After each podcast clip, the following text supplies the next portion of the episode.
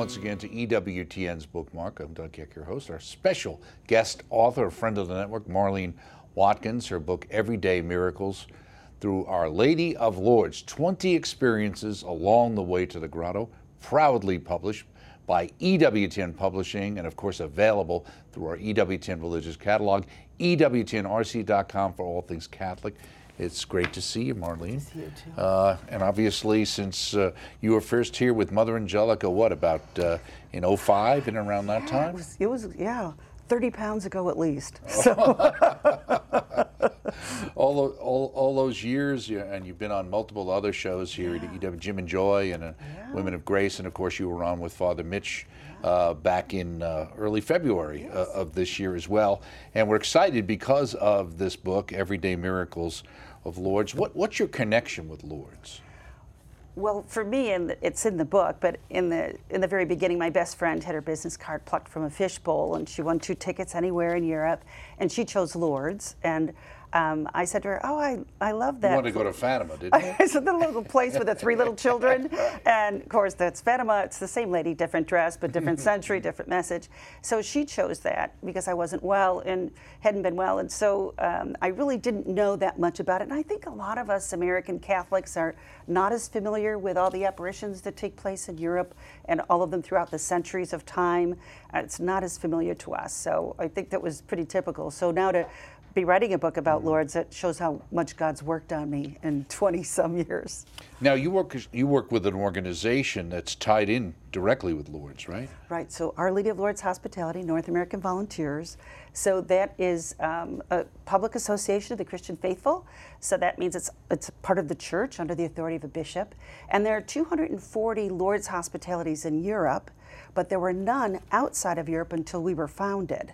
So in that grace of uh, bringing the very sick to Lourdes, and we bring people on ventilators and kidney dialysis, um, people who are profoundly ill or disabled, quadriplegia, and we have medical teams who volunteer and, and lay people like me who come and make it possible for them to make that pilgrimage. So, and we also bring young adults, volunteers. We've had almost a thousand, uh, 900 and some Franciscan students have come with us to serve the sanctuary and welcome the sick from around the world, as well as the nursing students who come to care for the sick that come with us from the United States and beyond. And so we didn't really know anything about that. I certainly knew nothing about that when I went to Lourdes. Right, and our friars have been involved in some of Yes, that over they the have. years, so right? Father Joseph has come with us. Father John Paul's been many times. Father um, Father Dominic. We've had some of the friars and um, some extraordinary experiences with the sisters. Mm-hmm. So yeah. Right. So, in, in the acknowledgments in the beginning, uh, you say Saint Bernadette advised to leave the room before being thanked. But each of the amazing people you mentioned here uh, for prayer support, what did you, what did you, why did you stick in about her comment about leaving the room before being thanked? Well, it doesn't mean not to be thanked, but she was very humble and she would just leave before someone would thank her. And I knew the people that made this book possible would not want their name in the book. They wouldn't want to be acknowledged for their contribution and what they did, but it would just be impossible not to. Now, this is your first them. book. Yes. So you had an author wrangler. What's an author wrangler? You know, there's no translation for that in French. So she's the one who won the tickets that went over. So just trying to, you know, uh, it, it's just extraordinary that the book even came about because it took a long series of different things to happen. Um, but to try to, during the travel and all the things that are happening, to try to actually write these stories was, you know, quite a, quite hard to wrangle me together. I, nobody would want that job, but she was stuck with it. Now you talk about a couple of different, you talk about everyday miracles and you also talk about techie miracles. What's the difference? Yes. Well, you know, I think we today look at a lot of the technology that happens. So when we're in school sharing the message of Lourdes, there's a difference between what can be done, you know, special effects or magic. Those are not the same thing as miracles. Or so I think we have to look at what is a miracle. It, it's something that God does. It's beyond man. It's something we are not capable of doing. And so I think we have to separate those things out. And then there's the technical miracles in the church that go through the exhaustive Lambertini criteria. Um, it's a research where they really qualify that this really can't be explained by science. And then the bishop, not the medical teams, say, you know, the medical director of Lourdes doesn't say this is a miracle. He said that word wasn't taught to him in medical school. So there's a difference between a miracle in the Catholic Church that a bishop proclaims, meaning God intervened and made this possible, either a healing of usually physical of blindness or um, paralysis, or someone who's terminally ill who experiences a miracle and is cured. Um, if it's beyond science, it's, it, it's proven to be such, then it's the bishop where the person comes from that usually proclaims it and says, This is God who intervened. It's about 70 that have been named that so way? So at Lourdes, there are 70 that have been named who have interceded at Lourdes that they have had their cure proclaimed uh, in Lourdes as an inexplicable cure. Then their bishops went on to call them officially a miracle in the Catholic Church. But there are over 7,200 files there of people with inexplicable cures. And often a bishop mm-hmm. doesn't come forward to do that, or there can be different technical reasons. It doesn't mean that a miracle didn't happen, it's just not publicly proclaimed. And the, and the church wants to be very, very careful about how these very things. Very prudent. You know, I think the medical director at Lourdes does a wonderful job with that, and his predecessors, that they want to be really certain. So their scrutiny is scientific, and the team there is not all Catholic. Right yes stamp. Uh, they're of different faith and no faith at all, and they're really scrutinizing. You know, he says something. It's it's in the book that he's an unusual doctor. Mm-hmm. Usually, you go to the doctor when you're sick. People come to him when they're cured. so then he has to prove that they were sick, and that's that's a challenge because there's the HIPAA laws here. For example, we destroy records. Oh, I never thought of that. Right. Yeah. Right, you know, yeah. generally speaking, after right. seven years, our records are destroyed here. So it's usually a 10-year process mm-hmm. to go through evaluation at the medical bureau and um, lots of times the records aren't always available. There's one chapter in the book that discusses that, that someone through 10 years cured of Lou Gehrig's disease and, you know, what, about that process. And ultimately, the doctors refer to it as significant test, but the test itself was never in the records that they could find. And it's old, it, you know, at this point. So, um, but it doesn't mean she didn't experience the grace. And I think it's the beauty of what the medical director says is that he doesn't doubt that there's a grace, but it has to really pass that it's called the Lambertini criteria. It's what they use for the canonization process. So it has to be a serious disease that has to be sudden, instantaneous, that couldn't have been a treatment that could have right. caused it. It has to last long. Right, or misdiagnosis. Yes. Like so okay. yeah, it's a pretty.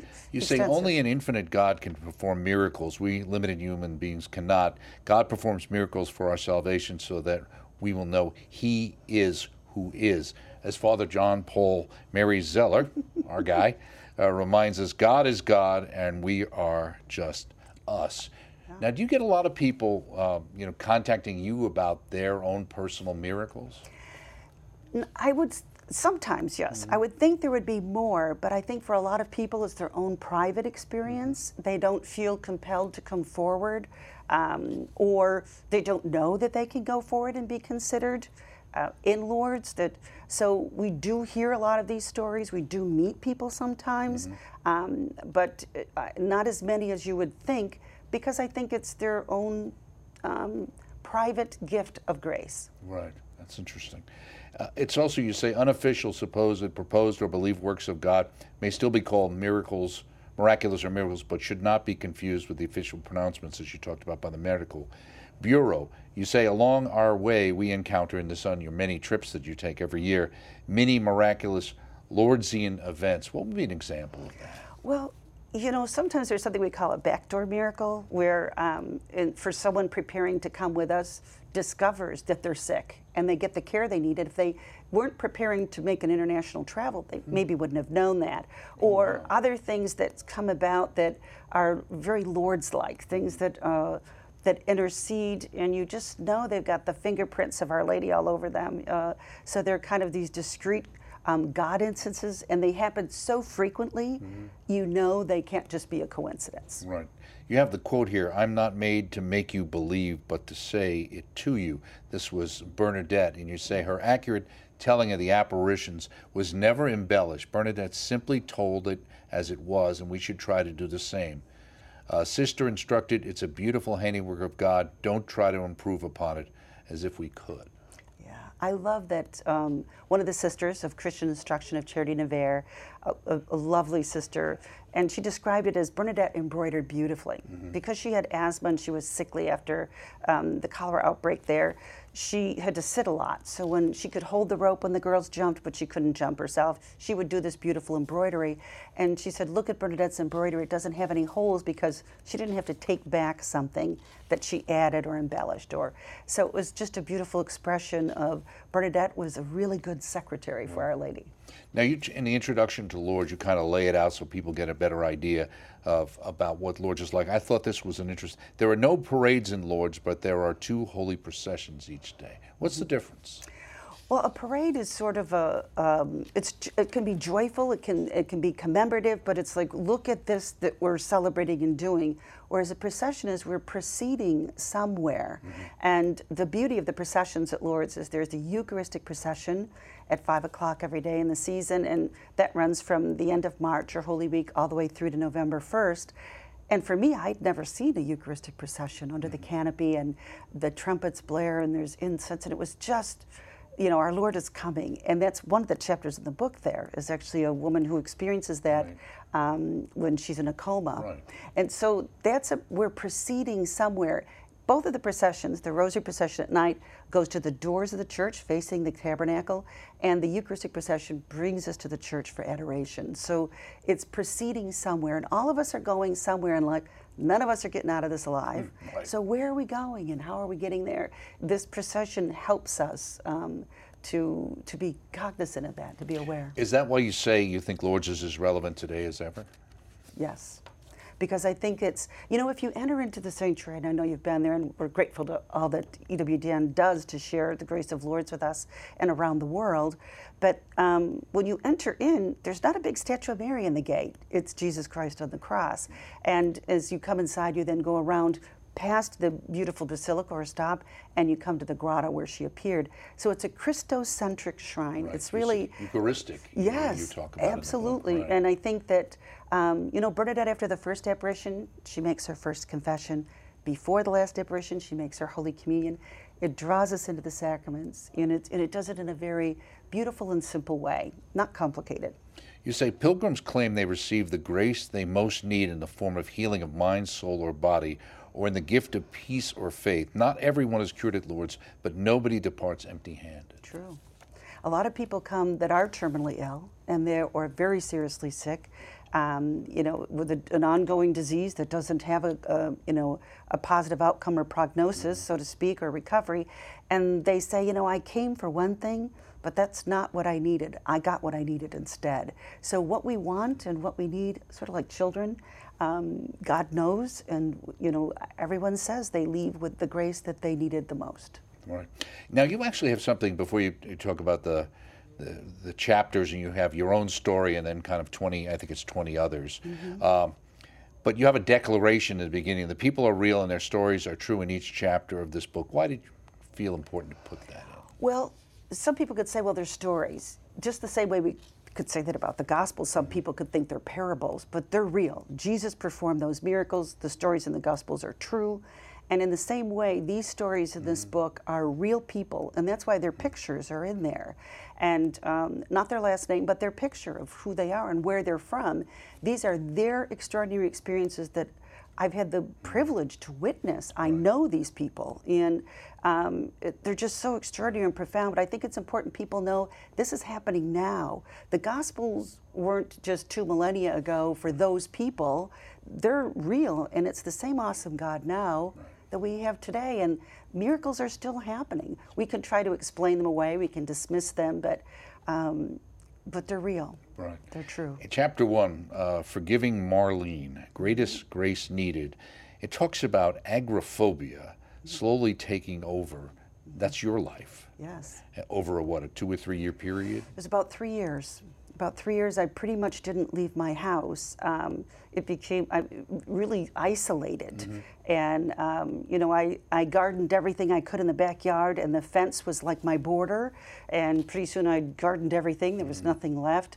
I, I really didn't venture outside, never alone, never alone, always with someone else. I mean, I, I didn't get my hair cut. I didn't go to the dentist. I, I didn't, you know, do other things that you'd, you'd normally do.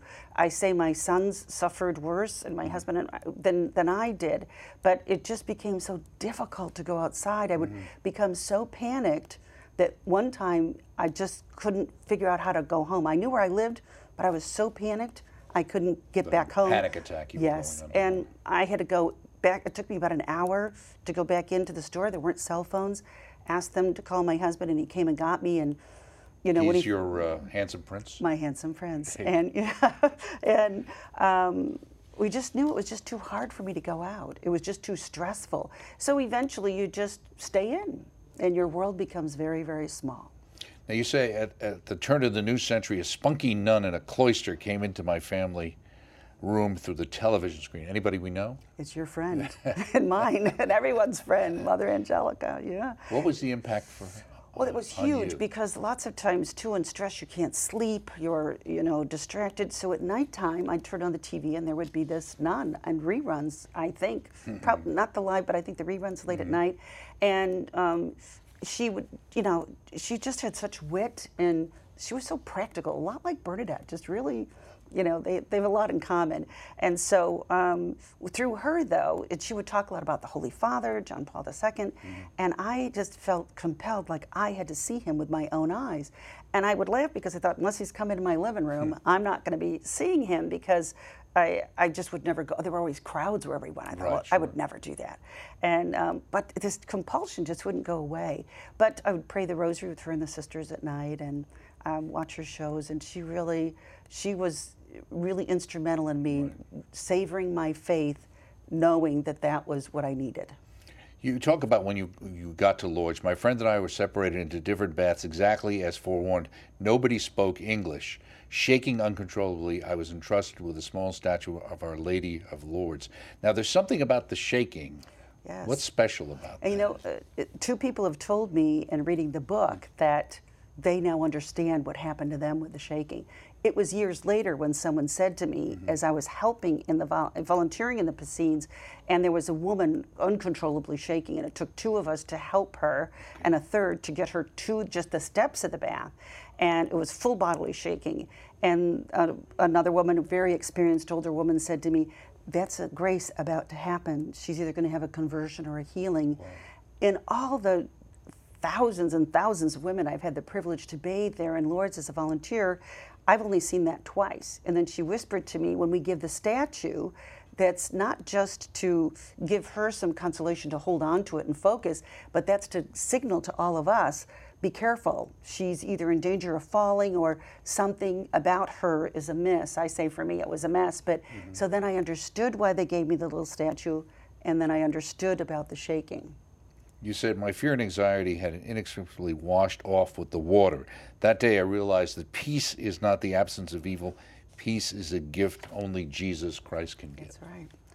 I, I always thought that peace meant there the devil wasn't around or evil wasn't there, but it really is a gift that only Jesus Christ can give us. It's really a gift from God. Now, you, you seem to have a great ability to get to Lourdes on, on a Fulbright here, on a freebie all the time. You, second time you went, you went for free as well. Yeah, the first time her business card plucked out of a fishbowl. The second time there were two women who saw the profound change in me. My husband jokingly says that he took a broken wife to the airport, and by the way, there was a pool in my family. They, nobody believed I would ever actually leave the driveway, but I was going with my best friend. Mm-hmm. And there were two seats in the plane. She was in one, I was in the other. And um, we were always together. I didn't know anybody in Europe. So I wasn't as, I was more afraid of people uh, approaching me here. Um, and I had to see the Pope. And so she picked Lourdes, and that was one of the places that we went. And it just had a profound impact on me. I came home, and my husband was, you know, said he's, it's got a free upgrade at the airport. A lot of husbands right, would like one right. that to pick up a new wife, but it had such a profound impact on me. I was I didn't have that fear. I had did not have that anxiety. I still don't like crowds, but I can tolerate them. Right.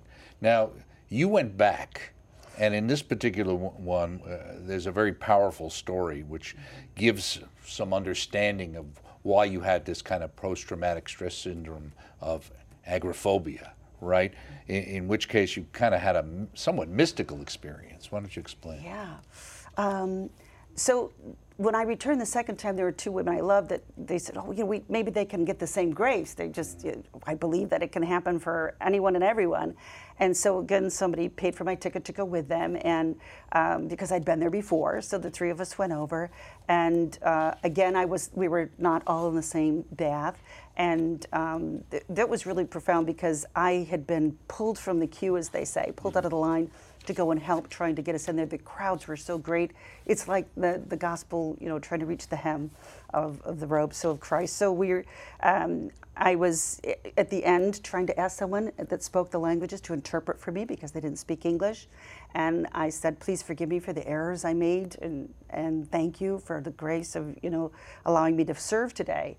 And um, they, they, they told me that they didn't work there. They were volunteers. I thought they were all employees. Right. And um, they could have said to me, you know, you don't belong here. You don't have a letter from a priest saying you're trustworthy. You didn't go to training. You didn't go to the formation of the school. You don't. They could have said a lot of things to me, and it took me years to realize that they didn't. Instead, as tired as they must have been, it's the record number of women mm-hmm. bathed in the history of Lourdes. They said to me, "Did you get a bath?" Because I'd waited in line for four days. There were crowds were great, and I said no. And so they reopened this back that they were closing, and they uh, stood me there at the bath. And I was, as I was standing there praying with my head down, I I had a list when I was waiting in line like Santa Claus, you know, God, I need this. My my husband needs that. My you know my daughter-in-law, your children, your grand. You just start naming all these people that have these needs, and you're there asking for them as much as for yourself and it's like ready for confession. You, all of a sudden, you get in there and you can't think of a thing. Right. You know, it's like before that you have a big list. So I closed my eyes. I had my head down, and I said, "Oh Lord, I'm I'm sorry. You know what I need, um, and I just can't recall anything. So whatever grace I'm in greatest need of is what I said. And as I pulled my head up and opened my eyes, there was a man standing in front of me and I'd only been in the baths twice, but I saw that there was only women there. Right. I didn't see any men there. And on the other side, I knew that's where the men went. So there's not supposed to be a man in there, but I recognized this man immediately. And he was standing about halfway down from the bath, so maybe to the end of where um, your your bureau is here. Mm-hmm. And um, and I recognized him because he had broken into the apartment where I was babysitting little children when I was only 13 and I had not seen him since, but I knew who he was right away. And I recognized him. He looked right at me. And then I felt this incredible, whoosh, like a force just whooshing out of me, just flooding over him, that I, I wanted him to go to heaven. Like I felt this, I was just in awe of this. Like I think, you know, awesome is a word we say all the time that you know there's not even a French translation for Mother it. That, like that word. Yeah, yeah, we say it all the time. But awe, she knew what true awe was. Awe is holy. It's a holy word, mm-hmm. and so. Um, I saw this man standing there, and I was in awe of this grace that was flooding him. I was just in awe of it. And so the the women were praying next to me as they do, um, and they walked me down the, the steps, and I I wasn't afraid of him anymore, and I was just so just in awe that he would go to heaven. I just wanted him to go to heaven. And as we walked on, as I got close to him, he didn't say anything, but he just melted away, and I walked through where he was standing. And um, I realized afterward um, that must be what total forgiveness is. This, it has. I, I think that's it. Right. I mean, I've spoke to a priest about it right away. Spoke to my husband, but it, I was just in awe of it, and I, um, I came back out and there's a series of prayers we prayed at the beginning of that volunteer service. And uh, I knelt down and kissed the floor like Bernadette kissed the grotto. And I started to pray, and I felt uh, compelled. I just said, I promised the Mother of God I would come back with 10 good, holy American Catholic women. I don't know why 10. I didn't pay for the first ticket, so I don't know why I thought I would come back. It wasn't working. And um, just as my lips touched the floor, I felt another whoosh, but this one was like into me like a whoosh like blown into my uh, the center of me that um, to make that promise, and that's really the inspiration of the beginning of Lourdes Volunteers. Was there was a, a grace given to me to make that promise, and we did come back. Right. So for me, that was that was really pr- a profound. It was a life changing moment for me, and I didn't walk around harboring um, a, a hatred every day. It had been years. It had been 30, you know, more than 30 years. So I, I just realized that was a grace I needed, and I never knew I did. But our Lord knew that. Yes. So just before we go, because there's 20 different stories in here, how did you decide on these particular 20?